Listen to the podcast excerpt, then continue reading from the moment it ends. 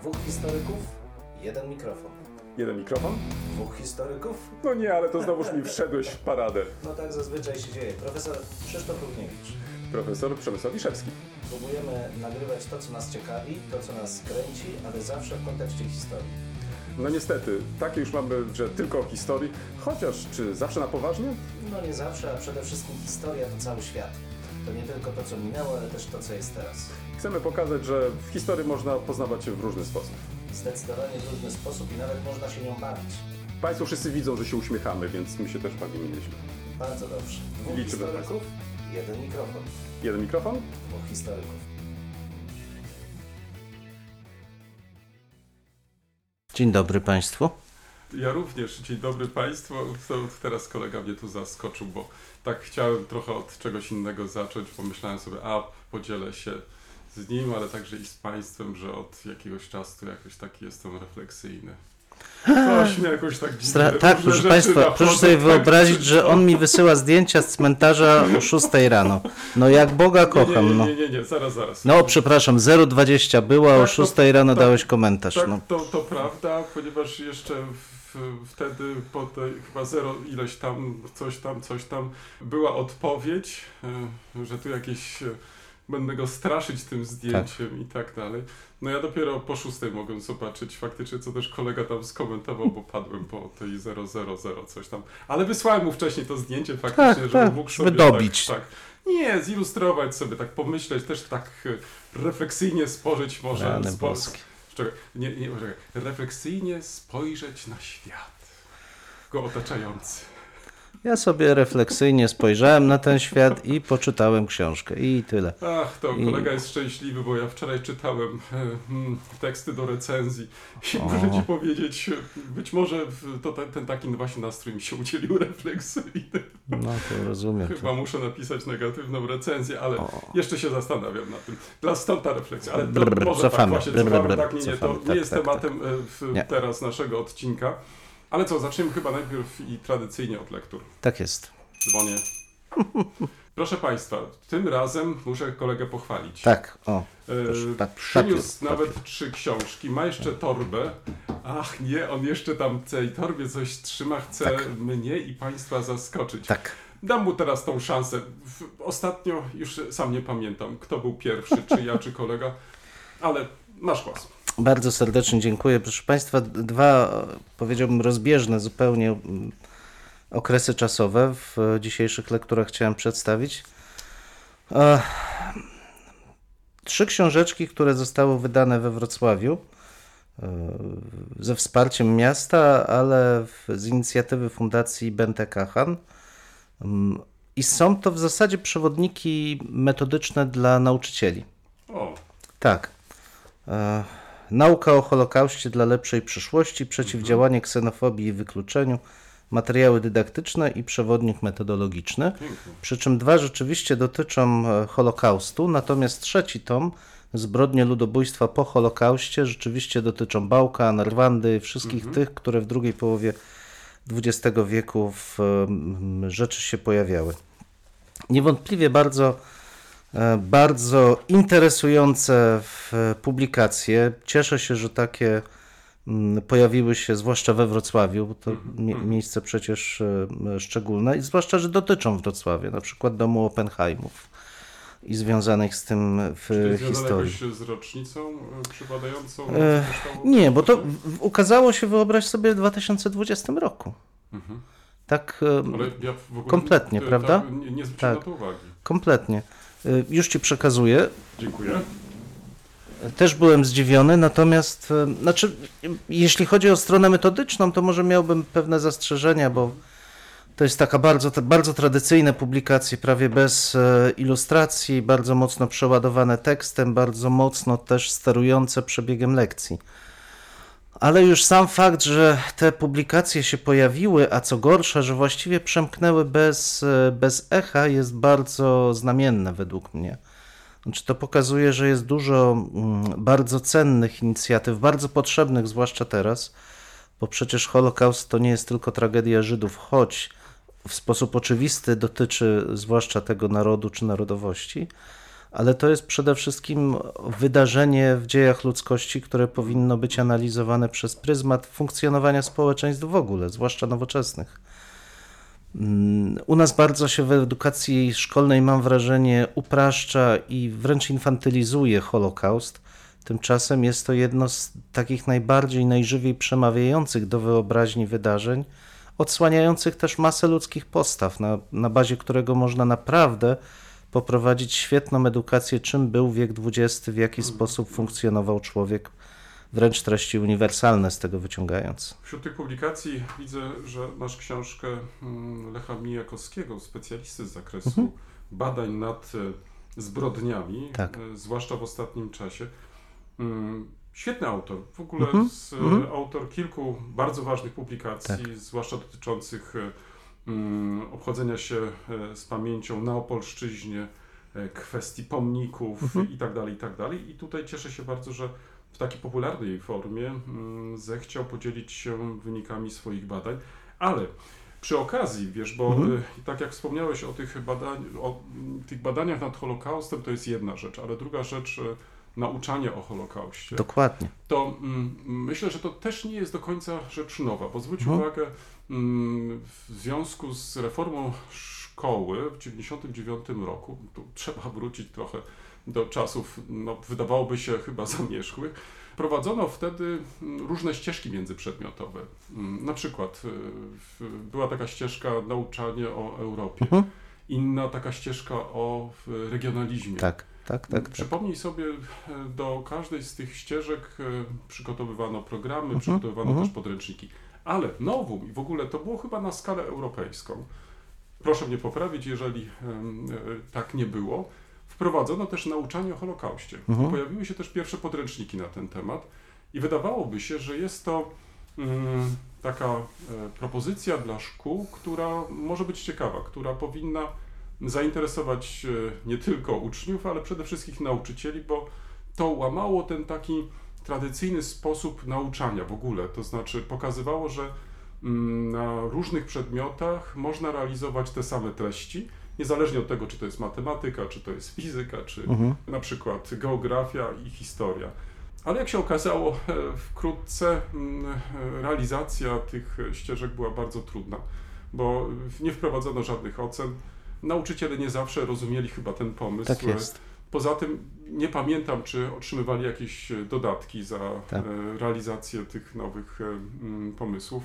Także ostatecznie ten program został zarzucony. Także bardzo się cieszę, że zwróciłeś teraz Mhm. na te nowe publikacje uwagę, bo mm, może to faktycznie będzie taka inspiracja też dla nauczycieli dzisiaj, biorąc pod uwagę, że stale jesteśmy konfrontowani z tą problematyką. Ostatnio mm, dyskutowaliśmy na temat wydarzeń na granicy polsko-białoruskiej. Mhm.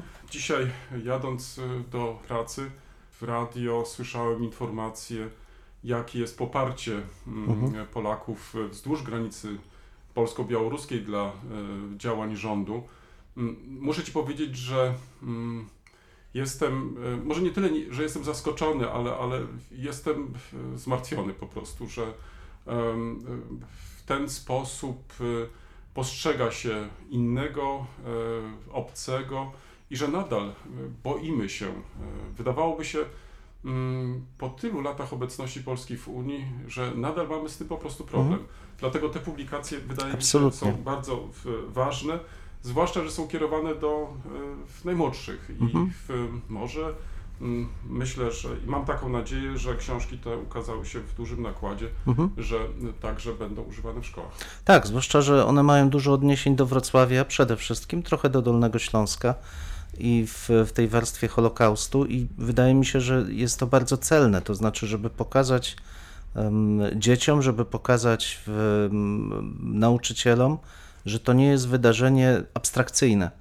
Bo czasami tak też ten, ten Holokaust y, jest opisywany. On, wielka trauma, wielka tragedia, która sprowadza się do cyfr, do mniej lub bardziej emocjonalnych zdjęć, ale nikt nie wiąże tego z realiami, które są tu i teraz. No dużo by, dużo by o tym mówić, ja tylko dodam, że też trochę poruszony byłem takim tekstem Piotra Zaręby, recenzja w Wesela e, Smarzowskiego, gdzie, w, ale to dzisiaj będziemy o tym mówić, gdzie on z naciskiem podkreślał, że no, jak, jak długo ma, można rozdrapywać rany, które są nieprawdziwe, bo przecież to margines, szmalcownicy to bandyci, a większość społeczeństwa polskiego zachowywała się szlachetnie. Ręce mi opadły, muszę powiedzieć. Ale nic. Mm, mm. Druga rzecz jest z drugiego e, krańca, ponieważ Dodam tu tylko, że kolega w, przyniósł e, to, w torbie książki. w torbie. Tą jedną książkę nie wyłożył, ale Nie. Proszę Państwa, chyba będę musiał się poddać. Tak, Zaraz kolega państwa. o tym powie, Tak. ile ta książka ma stron. Ona Tak. faktycznie jest imponująca. Państwo tego nie widzą. Tak. Za chwilę być może okaże się, że będzie możliwość pokazania Państwu naszej, Mhm. naszego regału z książkami. To wtedy będziemy mogli wystawiać te książki, które umawiamy, omawiamy i będziemy centymetrem faktycznie. Za chwilę je mierzyć. Więc, ale oddaję Okej. głos, przepraszam. Wspominaliśmy o tej książce już ostatnio, obiecałem, że jak dotrze tam, to wtedy trochę Ach, więcej to są te powiem. biogramy. A Tak, Jest imponująco. 996 stron, Jak to kiedyś było? To taka cegła Taka jest cegła, straszna. Może, ewidentnie. proszę Państwa, ja nie wiem, czy przypominacie sobie takie właśnie powiedzenia. Cegła, to tym można było zabijać. No, Tak, no. Jest rzeczywiście, powiedziałbym, imponujące, ale dużo ważniejsza niż oczywiście grubość i, e, i obszerność jest fakt, że rzeczywiście demystifier l'Europe centrale, Bohème, Hongrie, Pologne i jest to w, chyba pierwsza w- na rynku francuskim książka, która tak kompleksowo omawia historię średniowiecza Europy e, środkowo-wschodniej, czy też środkowej, zależnie jak będziemy sobie ją e, definiować. Projekt zaczął się mniej więcej 3 lata temu pod kierunkiem Marii e, Madeleine de Sévigné. Projekt szczególny, chyba taki, który w, tu w Europie Środkowej raczej by nie powstał, to znaczy m, pani profesor zebrała wokół siebie grono m, badaczy, co do których wiedziała, że zajmują się historią środkowej Europy, średniowieczu. E, Głównie z Niemiec, z Polski i z Węgier, w, ale także z Wielkiej Brytanii. No i zaproponowała właśnie po dyskusji, bo taką dyskusję żeśmy odbyli, jak e, miałoby to wyglądać. Jest więc kilka rozdziałów e, takich wprowadzających, czym jest Europa Środkowa, e, w jaki sposób kształtowały się historiografie, ale współczesne w odniesieniu do średniowiecza w Europie Środkowej, jak funkcjonowała polityka, jak działała władza, przemiany społeczne, wielość wyznaniowa, kultura Europy Środkowej i Europa Środkowa wobec świata. Dziewięć rozdziałów, łącznie 250 stron, a potem zaczynają się już poszczególne, e, poszczególne hasła. Trudno oczywiście mówić o wyczerpaniu tematu, zresztą mieliśmy długą dyskusję, czy lepiej napisać pracę, która będzie w, prezentowała w sposób syntetyczny pewną wizję dziejów, czy mimo wszystko, tak jak chcieli przede wszystkim wydawcy francuscy, słownik, czy słownik jest potrzebny, skoro mamy Wikipedię i tam w zasadzie już, już jest wszystko. No i e, przeważyło trochę takie spojrzenie łączone, aby pokazać tą wersję syntetyczną, ale jednocześnie połączyć ją właśnie z hasłami słownikowymi, gdzie będą odniesienia już do konkretnych e, zdarzeń. Recenzenci wypowiedzą się, na ile to było słuszne. O, a ja teraz e, A jako, tak, jako współredaktor mogę tylko powiedzieć, że była to fascynująca praca, bo rzeczywiście e, kilkudziesięciu autorów e, z całej Europy Środkowej, e, bardzo różne spojrzenia, ale co ciekawe, te rozdziały wprowadzające są pisane wspólnie. Czy dwóch, trzech, czterech autorów e, przygotowywało je razem, właśnie po to, żeby uniknąć perspektywy takiej narodowej, czy warsztatu konkretnego badacza, uzgodnić je ze sobą i w sumie biorąc udział w, chyba w trzech takich rozdziałach, jako autor bardzo sobie cenię właśnie to spojrzenie. Zresztą to bardzo lubię pisać właśnie takie wspólne, e, wspólne prace. E, Trudno powiedzieć, że polecam, bo na rynku polskim akurat książki francuskie bardzo słabo są recypowane w tej chwili. Um, ale w, z perspektywy tego, o czym często mówimy, to znaczy pokazywania dziejów Europy Środkowej i zapoznawania naszych koleżanek i kolegów z Zachodu, uważam, że wypełnia to wielką lukę. Bo o ile w anglosaskie ukazały się dwie, dwie monografie omawiające Europę Środkową w średniowieczu, w Niemczech jest ona jakoś znana, choć bez takiego ujęcia monograficznego, poza ujęciem typu w Germania Slawika i w dzieje, dzieje Niemców na wschodzie. O tyle Francja zupełnie była pozbawiona takiego spojrzenia, więc jestem zadowolony, naprawdę bardzo się cieszę po trzech latach. Bardzo fajne opracowanie. Państwa, to jest tylko skromność kolegi, bo faktycznie w, m, dokonał rzeczy wspaniałej. Bo m, może warto zwrócić chyba na dwie rzeczy przy tej okazji. To znaczy jedna, że m, tak jak wspomniał przed chwilą, wypełnia lukę. E, Takiej publikacji dotąd nie mieliśmy. Jest to efekt współpracy międzynarodowej i to faktycznie można kapitalnie pokazać. Ale jest chyba jeszcze jedna rzecz, y, na którą nie zwróciłeś uwagę, a jeśli dobrze mm, pamiętam w zapowiedzi tej książki, ale możesz mnie poprawić. Nie chodziło tu tylko o przeszłość, to znaczy chodziło Mhm. tutaj e, Wam, przepraszam za to określenie, Mhm. redaktorom, żeby mm, stworzyć jakiś taki pomost między Tak. przeszłością a współczesnością i pokazać, że te biografie, które wybraliście do leksykonu, one nie są tylko postaciami Tak. historycznymi, ale one także i dzisiaj odgrywają Tak znaczącą jest. rolę i żeby zrozumieć specyfikę mm, naszego regionu, Mhm. Europy Środkowo-Wschodniej, przybliżyć ją francuskiemu czytelnikowi, czy francuskojęzycznemu czytelnikowi, no to właśnie wybraliście takie inne Tak postaci. jest. Czy ja to źle zrozumiałem? Nie, absolutnie, pamiętam? tak, tak, absolutnie masz rację, zresztą dlatego wspominałem, że ten rozdział historiograficzny, ale też dotyczący władzy, one są odnoszone do współczesnej historii, dlaczego tak, a nie inaczej z tej średniowiecza to wyrasta, ale też po to, żeby, jak sama, sam tytuł wskazuje, demystifier, to znaczy odsłonić tą tajemniczość, dać zrozumieć Europę Środkową dzisiaj francuskiemu czytelnikowi. Te, te analogie, te wszystkie metafory, pomniki, które po- pojawiają się i przewijają w języku i w e, tej rzeczywistości namacalnej. Więc tak, z założenia nie jest to praca kierowana do wąskiego grona specjalistów, ale do tych wszystkich, którzy chcą dzisiejszą Europę Środkową zrozumieć poprzez jej korzenie. Jest też i dobra wiadomość. Chociaż jest jedna i zła. Mhm. Zła jest taka, że nie ma zakładki. Nie ma. Nie ale ma. jest dobra, proszę Państwa, cena nie jest zaporowa. Dla tego typu książek, Tak. bo y, to chyba trzeba też dodatkowo podkreślić, prawie 1000 stron za 29 euro. To jest absolutnie, pra- jak ja pam, pamiętając swoje książki, które w Brillu, w Brepolsie, czy to są nie do zapłacenia dla 150, takiego zwykłego 160 śmiertelnika. euro. Tak, Nawet tak, dla tak, nas. Tak. To, To- to, to- ukrywam, że ta absolutnie. cena jest bardzo atrakcyjna. I teraz przepraszam, że tutaj Mhm. w, w, wszystkich słuchaczy, że może tak e, długo zatrzymujemy się na tej Mhm. publikacji, ale jest to po prostu wydarzenie, tak mi się Mhm. przynajmniej wydaje. I chyba w, Mhm. mamy taką okazję, że możemy Tak. powiedzieć coś naprawdę o ważnej książce. Mm, Spojrzałem szybko tutaj do spisu treści i ta część taka analityczna, mm, syntetyczna w, obejmuje ponad 250 stron. I od razu pytanie, jaka mm, jest e, relacja między tym Mhm. właśnie tekstem a biografiami i czy nie można byłoby na przykład dla polskiego czytelnika przetłumaczyć Mhm. tylko tą pierwszą część i pokazać, jak widzicie nasz region Mhm. z tak różnych punktów widzenia, bo nie przypominam Tak. sobie też poza tymi publikacjami, które się ukazywały w Lublinie profesora Kłoczowskiego o Europie Środkowo-Wschodniej, ażeby nowa jakaś publikacja na ten temat się Mhm. pokazała. Bardzo fajny pomysł, bo rzeczywiście, tak jak wspominałem, są odniesienia w tekście do haseł, ale ta część syntetyczna może spokojnie funkcjonować osobno. To oczywiście jest kwestia samego wydawcy i zainteresowania polskiego rynku taką książką. Mhm. No ale pomysł jak najbardziej wydaje mi się Czyli co, apel do wydawców? Tak jest, Proszę wzywamy. Państwa, mamy książkę, jest kolega, który jest współredaktorem. Y, Do przetłumaczenia z 250 stron na język polski. Może się znajdzie wydawca. Trzymamy kciuki. Trzymamy kciuki. Mm, mm, Myślę, że, że wkrótce także i w naszych bibliotekach ta książka się znajdzie, tak więc y, jeśli podamy link, y, odsyłacz Mhm.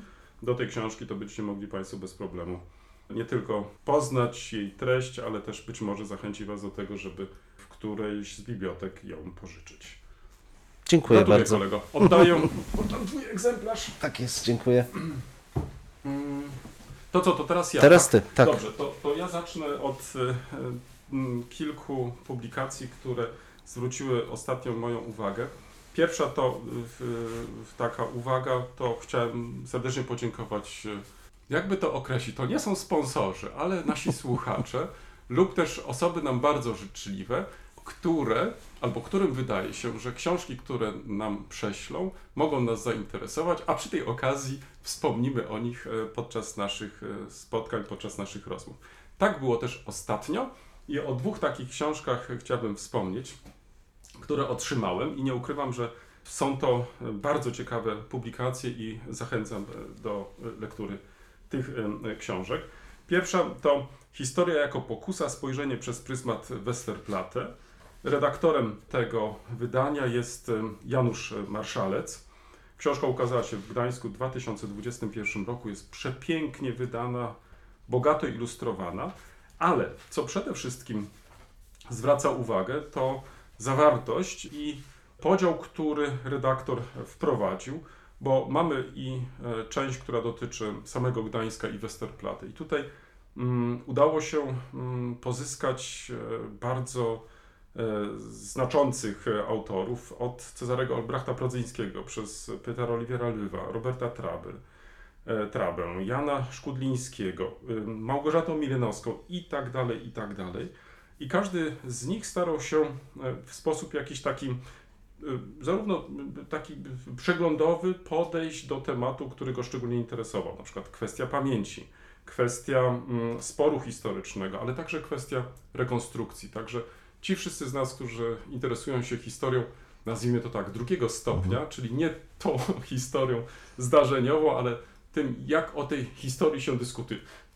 To pewnie nie jest właściwa do końca definicja, ale na taki roboczy może mm, sposób y, przydatne, żeby mm, jakoś y, zabrać się do tej książki. Druga część to są dyskursy, jakie się pojawiają w kontekście głównego tematu, ale na co chciałbym zwrócić uwagę, to też y, próba takiego szerszego też spojrzenia na w ten problem, czyli na przykład znajdziemy mm, w tym tomie bardzo ciekawy tekst Piotra Majewskiego, Rafała Wnuka, byłych e, dyrektorów Muzeum II Wojny Światowej, którzy e, przygotowali tekst Wojna w Muzeach Świata w poszukiwaniu opowieści, czyli temat, który także i w naszych rozmowach często wraca. I ostatnia część, trzecia, to są praktyki i tutaj to, o czym Ty rozpocząłeś, czyli to, w jaki sposób ta historia jest nauczana, jak e, o niej się opowiada w szkołach, ale także w innych instytucjach e, kultury. E, Na co warto zwrócić uwagę, to artykuł jednej z bardziej znanych nauczycielek historii, czego ma uczyć historia, edukacja szkolna jako element polityki państwa Agnieszki Jaczyńskiej.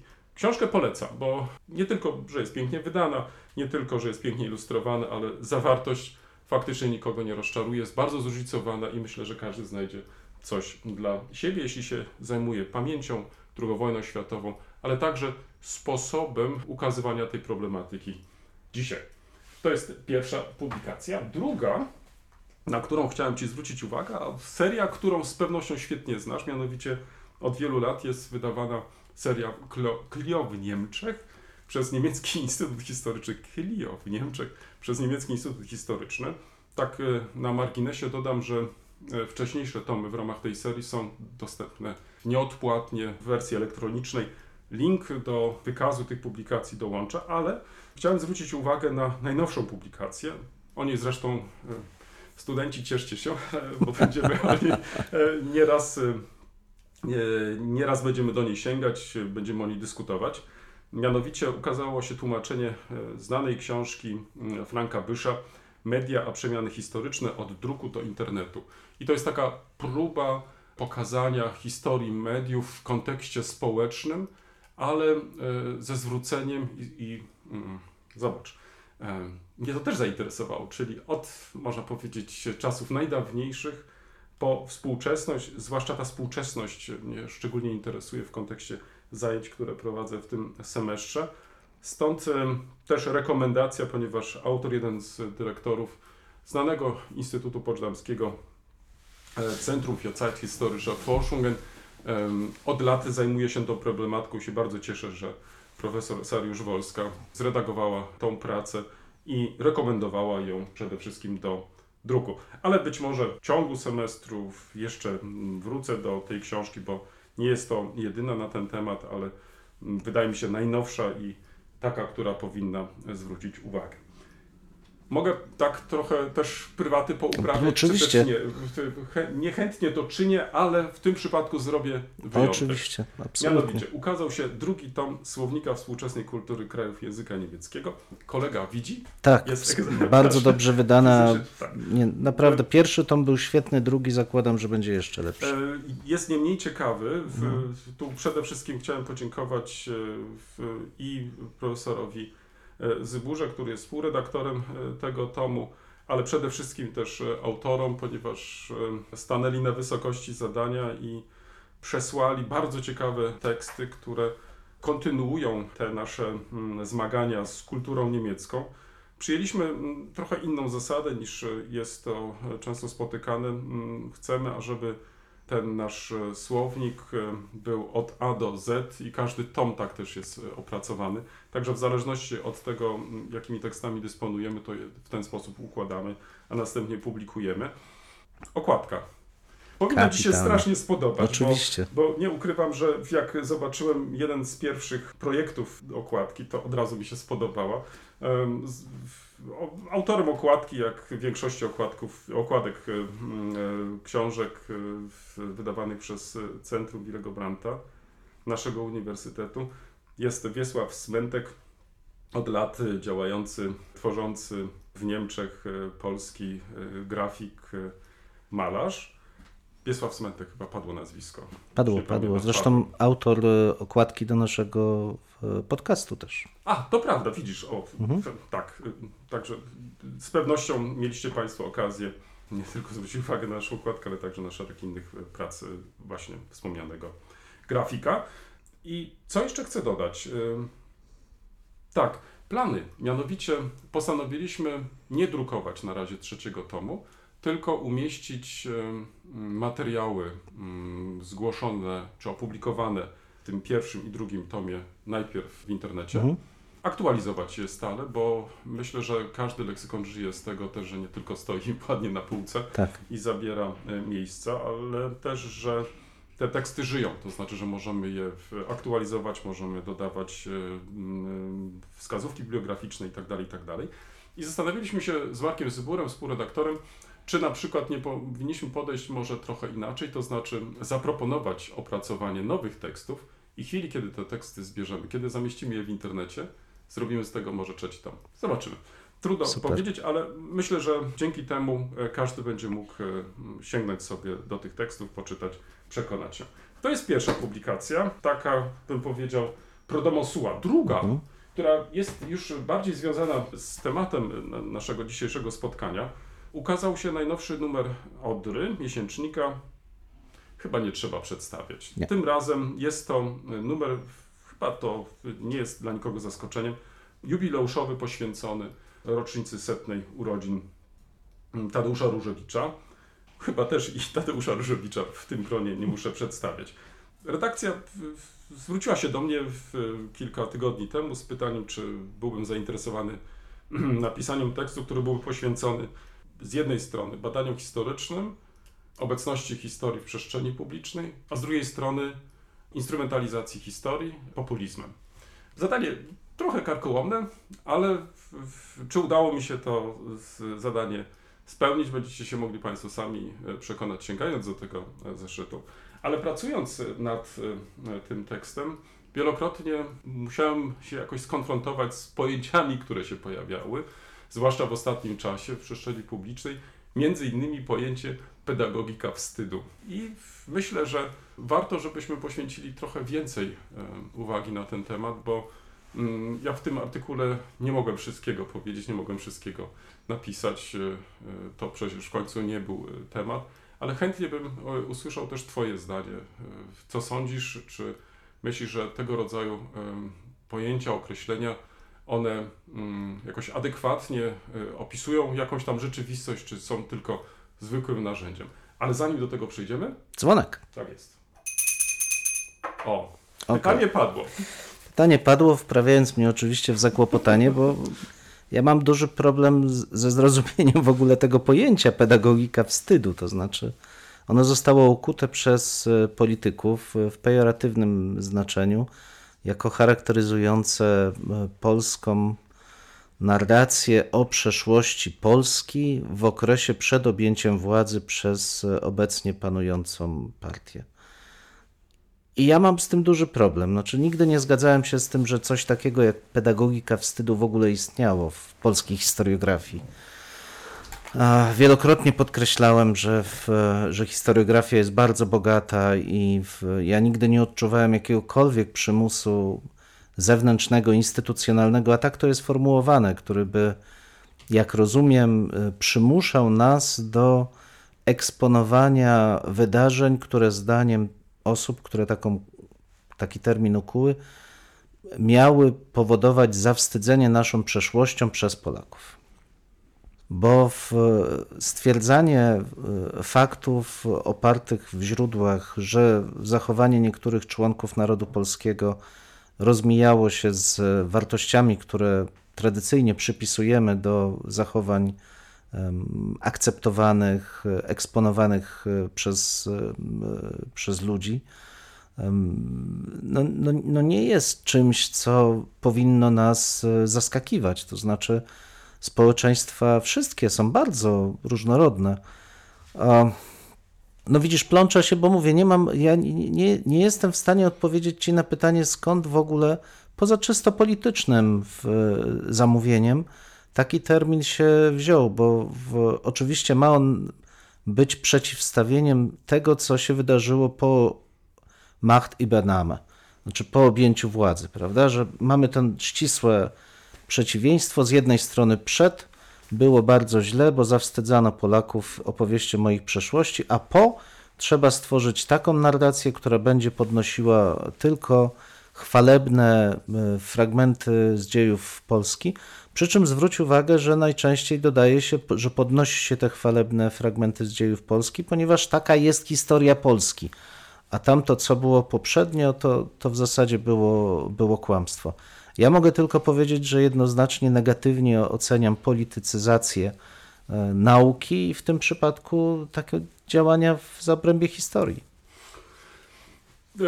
To, że ty masz z tym jakiś problem, to myślę, że nie jesteś odosobniony. To znaczy, myślę, że każdy z nas, kto zajmuje się mm, taką trochę narracją o przyszłości Polski, czy generalnie miejscu Polski w Europie, z jej historią, z jej złożonością, y, bo przecież y, wielokrotnie zwracamy uwagę, że Polska i jej dzieje w, nie mogą być rozpatrywane w oderwaniu od dziejów sąsiadów, czy generalnie Europy, czy też świata.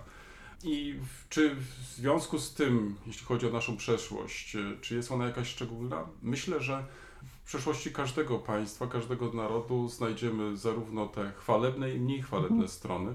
I dla nas to jest oczywiste, to znaczy jest to tak banalne chyba i nie wiem, czy jest sens tutaj się nad tym rozwodzić. Natomiast sytuacja trochę się zmienia, kiedy wkraczają ze swoimi e, butami do historii politycy i próbują według swojego jakiegoś takiego wyobrażenia pisać tą historię na nowo lub też zmuszają do pisania na nowo. Oczywiście mają inne narzędzia niż my, bo w, w, naszymi narzędziami w, jest y, nie tylko źródło, nie tylko publikacja i tak dalej, i tak dalej, jeżeli chodzi o formy też docierania. Tutaj używając tego określenia, przynajmniej tak mi się wydaje, pedagogika wstydu założono, nie wiem czy do końca logicznie, biorąc pod uwagę, że Ministerstwo w Polsce mm, Edukacji jest centralne, czyli to jako centrala zaczęła narzucać e, jakąś pedagogikę wstydu wcześniej, po nie wiem kiedy szczerze mówiąc, ale myślę, że problem jest chyba troszeczkę szerszy, to znaczy on pokazuje to takie pęknięcie jednak, które istnieje w, w Polsce, bo z jednej strony mamy coś takiego jak krytyczny patriotyzm i myślę, że tutaj, tak jak siedzimy, jak najbardziej się pod tym podpiszemy, bo, bo każdy z nas y, ma pozytywny stosunek y, do, do narodu, do państwa, ale jak każdy obywatel spogląda krytycznie też na to, co się działo w przeszłości, pokazując tym samym, że żadną nie jest słabością przyznać się do właśnie tych słabości, czy do błędów, które w przeszłości popełniało się. Myślę, że to też jest przykład na to, że jest się po prostu dorosłym, to znaczy, że jest się świadom tego Mhm. i bierze się za to odpowiedzialność. I tam, gdzie to jest po prostu konieczne, trzeba się po prostu przyznać, Nie jest naszym zadaniem bicie się w piersi, Mhm. od tego są politycy, żeby w naszym imieniu, w obywateli, w, jeżeli jest to nadal problem Mhm. w relacjach na przykład międzynarodowych, żeby mm, jakiś symboliczny akt y, doszedł do skutku i tak dalej, i tak dalej. Natomiast jest jeszcze druga tendencja, z którą myślę też mamy do czynienia i stąd też to pęknięcie. To jest ten taki afirmatywny patriotyzm. To znaczy taki, który doszukuje się e, w przeszłości Polski, jeśli tylko skoncentrujemy się na mm, e, naszych e, dziejach, tylko tych stron chwalebnych, tych stron pozytywnych. Pomija lub też marginalizuje te pozostałe. Mnie się wydaje, że mm, dzisiaj mamy do czynienia z takim właśnie dyskursem, to znaczy z jednej strony mamy tych zwolenników krytycznego patriotyzmu, z drugiej strony afirmatywnego patriotyzmu i być może właśnie zwolennicy tego drugiego patriotyzmu uznali, że przynajmniej w ich rozumieniu ta jakaś taka mm, próba wyjaśnienia trudnych e, stron czy, czy trudnych zagadnień w historii Polski, w relacjach z naszymi sąsiadami, że mm, to nie jest e, mm, e, dowód na to, że jesteśmy dorośli, że potrafimy się z, jakoś mężnie z tą historią uporać, tylko wręcz naszej słabości, że to jest po prostu wstyd, że tego nie powinniśmy robić, e, bo inni. No i właśnie tu się pojawia e, kolejny element, czyli e, tak jak e, teraz pod koniec nawet tygodnia miałem okazję przeczytać kilka tekstów z różnych stron e, w obozu politycznego, gdzie mm, takim elementem łączącym wszystkie te teksty był nasz stosunek do II wojny światowej. I często jest wykorzystywany przez jedną część sporu właśnie e, ten temat II wojny światowej, żeby wykazać, a bo inni wywołali wojnę i dlaczego oni się mieszają w nasze sprawy. Czyli druga wojna światowa jako mm, wyjaśnienie wszystkich innych problemów, z którymi Polska, Polacy podczas wojny się borykali, ponieważ inni nie mają prawa nawet zabierać e, w tej sprawie głosu. Czyli jest to, wydaje mi się, pojęcie, myślę tutaj teraz o pedagogice wstydu, ach, pedagogice wstydu, które jest skierowane zarówno do wewnątrz, jak i na zewnątrz. Przynajmniej tym na zewnątrz należy pokazać, że Wstaliśmy z kolan. Właśnie to chciałem użyć no, jako takie, takie spuentowanie tej części mojej wypowiedzi, że wstaliśmy z ko- Ale co to znaczy, powiedz? No, że się w głowę uderzyliśmy. Znaczy, proszę Państwa, tu żeby było, żeby było jasne, to nie jest tak, że, że nie widzimy, jak wyglądała sytuacja w, przed przejęciem władzy, władzy przez bieżącą partię, czy że te zachowania są wyjątkowe tylko w Polsce, bo ja przypomnę działanie państwa izraelskiego, które wykorzystuje z całą premedytacją Holokaust jako taką maczugę i w wewnętrznej, i w zewnętrznej polityce i uzasadnia tym w zasadzie wszystko, co się, co się dzieje.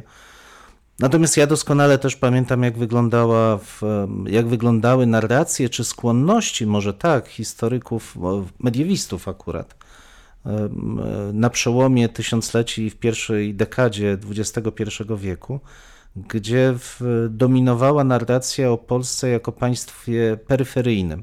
I to nie to, że to nie jest prawda, bo z punktu widzenia rozwoju takiego kulturowo-cywilizacyjnego Europy średniowiecznej, jeżeli patrzymy przez ten pryzmat takiej osi wyznaczanej przez Niderlandy, nadreńskie kraje i Włochy, no to faktycznie Europa Środkowa cała jest obszarem mocno zapóźnionym, recypującym trendy, które stamtąd napływają. A pamiętam też swój sprzeciw i nie tylko swój, na rzecz wskazywania specyfiki funkcjonowania lokalnych historii, dopasowywania pewnych trendów, łączenia ich ze sobą, żeby powstała dość specyficzna mieszanka kulturowo-cywilizacyjna, która tu się rozwijała. Pamiętam też swoją satysfakcję z pisania Domu z Boleslai, książki, w której starałem się pokazać, jak kształtują się tradycje dynastyczne, które potem de facto określają postrzeganie historii całego kraju na, na tysiąclecia. I pamiętam, że książka kompletnie była niezrozumiana. Mm. Więc to, to, to też trochę jest tak, że jest oczywiste, że pewne metanarracje gdzieś tam z polityką się wiążą i e, w, w nurcie e, historii są widoczne. Wszyscy o tym wiemy. Natomiast nigdy nie było też, czy ja sobie nie przypominam po 1989 roku, takiego nacisku w polityków jednoznacznego i otwartego żeby zmieniać treść badań naukowych. To jest dla mnie deprymujące, bo No to jest już manipulacja. Tak, tak dokładnie tak. określić. To jest, ale dlaczego deprymujące? Bo to nie, nie chodzi o to, że ja się obrażam, że ktoś chce mi wmówić, że mam robić coś, co uważam za niewłaściwe, nieprawdziwe i tak dalej. Od tego jestem człowiekiem dorosłym, żeby powiedzieć, że mnie to nie interesuje, mam swoją drogę. Ale dla mnie jest deprymujące też e, przede wszystkim to, że nie, nawet nie historycy, ale media, przejmując ten tom, kształtują wyobraźnię naszego społeczeństwa w oparciu o nieprawdę. A to będzie miało tragiczne skutki nie w ciągu tego roku czy następnego, ale przez kilkanaście, jeśli nie kilkadziesiąt lat. Bo raz ukształtowany obraz przeszłości, zwłaszcza jeśli odpowiada emocjom społecznym, bardzo trudno jest zmienić. A ponieważ on jest nieprawdziwy, to zderzy się z rzeczywistością, zderzy się z tym, co będziemy mieli wokół siebie, z tym, co możemy poznawać, kiedy udajemy się cho chociażby do muzeum. No i przede wszystkim wyrządzi krzywdę młodym ludziom, którzy będą musieli znaleźć się w, poza Polską, poza tą szczególną e, otoczką e, narodowej, ciepłej, otulającej wszystko wizji i historii. Myślę, że tutaj zwłaszcza ten ostatni wątek jest y, kluczowy, bo to obserwujemy też po naszych y, studentach, którzy bardzo sobie cenią wszelkie wyjazdy zagraniczne w ramach na Mhm. przykład y, programu Erasmus, bo to nie tylko jest dla nich okazja, żeby poznać inne uniwersytety, zebrać materiał do swoich prac, ale przede wszystkim w takich kontaktach codziennych poznać innych. I to jest to, co brakuje, mnie się wydaje, przynajmniej dzisiaj w takiej też dyskusji e, ogólnopolskiej, to znaczy jaką wartością są właśnie te spotkania z innym. Dlaczego tym też e, wspominam i zwracam na to uwagę, bo cały czas mam gdzieś z tyłu głowy właśnie te problemy na granicy polsko-białoruskiej, jakoś te obrazy tych ludzi koczujących, no po prostu nie mogę usunąć i każdy, kto zajmuje się problemami e, migracji, przymusowych migracji w przeszłości, ale także i dzisiaj, no nie może przejść koło tych obrazów obojętnie. Mnie się wydaje, że mm, trochę się dziwię, bo, bo z jednej strony czytamy w różnego rodzaju zestawieniach, że wśród y, młodych ludzi taka otwartość na, na świat jest ogromna, że, że korzystają wielokrotnie z możliwości wyjazdu. Ale czy to się przekłada w ogóle na nasze myślenie, patrzenie, postrzeganie? Może jednak ta pedagogika wstydu przynosi większe efekty. Jest dzisiaj, y, można powiedzieć, w praktyce realizowana, a to, o czym my teraz dyskutujemy, to może tylko to są jakieś nasze pobożne życzenia, że tak być nie powinno, że powinniśmy raczej mm, rezygnować z używania tego rodzaju określeń, bo raz, że my mamy pewien problem ze zrozumieniem tego, dwa, że, że to niczego nam nie wyjaśnia.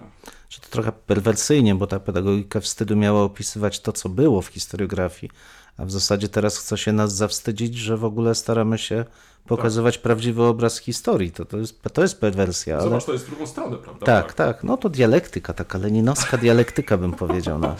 Ale mówiąc poważnie, w, patrząc na zachowania młodych ludzi, ja bym nie, nie widział w tym śladów, głębszych śladów jeszcze sposobu edukacji historycznej, bo oni nie, nie zdążyli do końca być tym skażeni. Natomiast ja bym powiedział, że w większej mierze mamy do czynienia z plagą obojętności. I to jest chyba najgorsze, że, ten, że, że, że to kompletnie nieudane formy edukacyjne, które w, w tej chwili dominują w przedstawianiu historii. No bo umówmy się, to trochę tak jak przed 89 rokiem. No trudno było brać na poważnie wszystkie dytyramby o wielkości rewolucji październikowej, Mm. zwycięstw Armii Czerwonej i tak dalej, i tak dalej. A te, tak i teraz ta nachalna pedagogika, te nachalne seriale, które są drętwe jak kij od szczotki, no straszne to jest, nie pomogą w przyswojeniu tego, czym była historia Polski i miejsce e, Polaków w historii, ale powodują raczej odstręczanie od historii jako takiej i od m, takiej lekcji humanitaryzmu, jaką można z tego wyciągnąć. I to mnie przeraża najbardziej, bo ja widzę raczej, ogrom em, braku zainteresowania w ogóle wszystkim, co się dzieje dookoła. I tak jak mówisz, że oczy- oczywiście młodzi ludzie chcą wyjeżdżać i chwała im za to, natomiast z drugiej strony nie chcą absolutnie podejmować ryzyka i nie widzę w nich, e, jak na razie przynajmniej, takiego zaangażowania dla wartości ogólnoludzkich, chyba że dotkną ich bezpośrednio interesu. Ciekawy wątek, który też podjąłeś, to jest to, że w którymś momencie ta historia może przestać być mało atrakcyjna, że historia w, będzie traktowana raczej jako kolejne koło uwozu, którego no, właściwie, które uwiera, ale jednak tutaj będę łamać e, Mhm. tą w lancę, tak, dla, w e, historii, bo to jest też e, coś, co obserwujemy dzisiaj, to znaczy, że nie mając tej, tego gruntownego wykształcenia historycznego, zwróconego na właśnie te pozytywne i negatywne strony, my mamy dzisiaj faktycznie kłopot z, z jakimś takim umiejscowieniem tych współczesnych wydarzeń. To znaczy, stajemy się pomału takim chyba narodem bez pamięci, lub też takim, co do którego pamięci nie jesteśmy pewni. To znaczy, my już nie wiemy, co było pozytywne, co było negatywne, bo tyle różnych wątków w ostatnich latach zostało podjętych. Jedni bohaterowie zostali strąceni z, e, z, e, z różnych cokołów, innych, e, w- inni, innych postawiono na tych cokołach. Ale także i ci, e, w których postawiono, dzisiaj nie są bohaterami. Mhm. Więc ja myślę, że tutaj e, panuje raczej jeden wielki chaos tak naprawdę w tym e, patrzeniu na historię, ale to zaczyna się pomału już mścić. To znaczy, stąd też wydaje mi się, nasze takie zadanie jest tutaj e, konkretne, takich tłumaczy bym powiedział, ale w, Mhm. nie w sensie tłumaczenia języka i tak dalej, bo to nie o to chodzi, tylko przekładu. To znaczy, my Tak. musimy po prostu w tym chaosie starać się wskazać, co jest wartością w historii, do czego powinniśmy nawiązywać, gdzie są pewne linie jakieś takie w- łączące, czyli postrzegać tą historię w długim trwaniu i być może tutaj w ten sposób porządkować troszeczkę to nasze widzenie, postrzeganie współczesności właśnie Mhm. poprzez e, historię. Absolutnie masz rację, to może rzeczywiście się zapędziłem za bardzo, bo w, ta idea historyków jako tłumaczy kultur przede wszystkim Mm, mm. jest mi bardzo bliska. Z drugiej strony pomyślałem też, że no przecież faktycznie to młodzi ludzie wiele z tych demonstracji animują i, i biorą w nich udział. Więc tak, no, masz rację, że nie, nie jest to też obraz czarno-biały, ale też, że my, mając te ogromne zobowiązania, czy, czy my mamy odpowiednie środki, żeby taki wpływ wywierać? Bo No zwróć chociaż uwagę. rozmowa zwróci. Tak, oczywiście, ale zwróć uwagę, że z tej perspektywy, jeśli masz chaos, to wyraźnie doceniani są ci, którzy go porządkują. Ale narzędzia do porządkowania ma zwłaszcza władza centralna w tej chwili. I tego należy się dla według mnie obawiać. To znaczy, że ta jedna słuszna wizja w obliczu tego chaosu może zwyciężyć właśnie dlatego, że jest jedna. Ogromna odpowiedzialność przed historykami, żeby jednak prezentować to, co wynika z, ze źródeł, to, co wynika z naszych rozważań, żeby mówić w imieniu prawdy.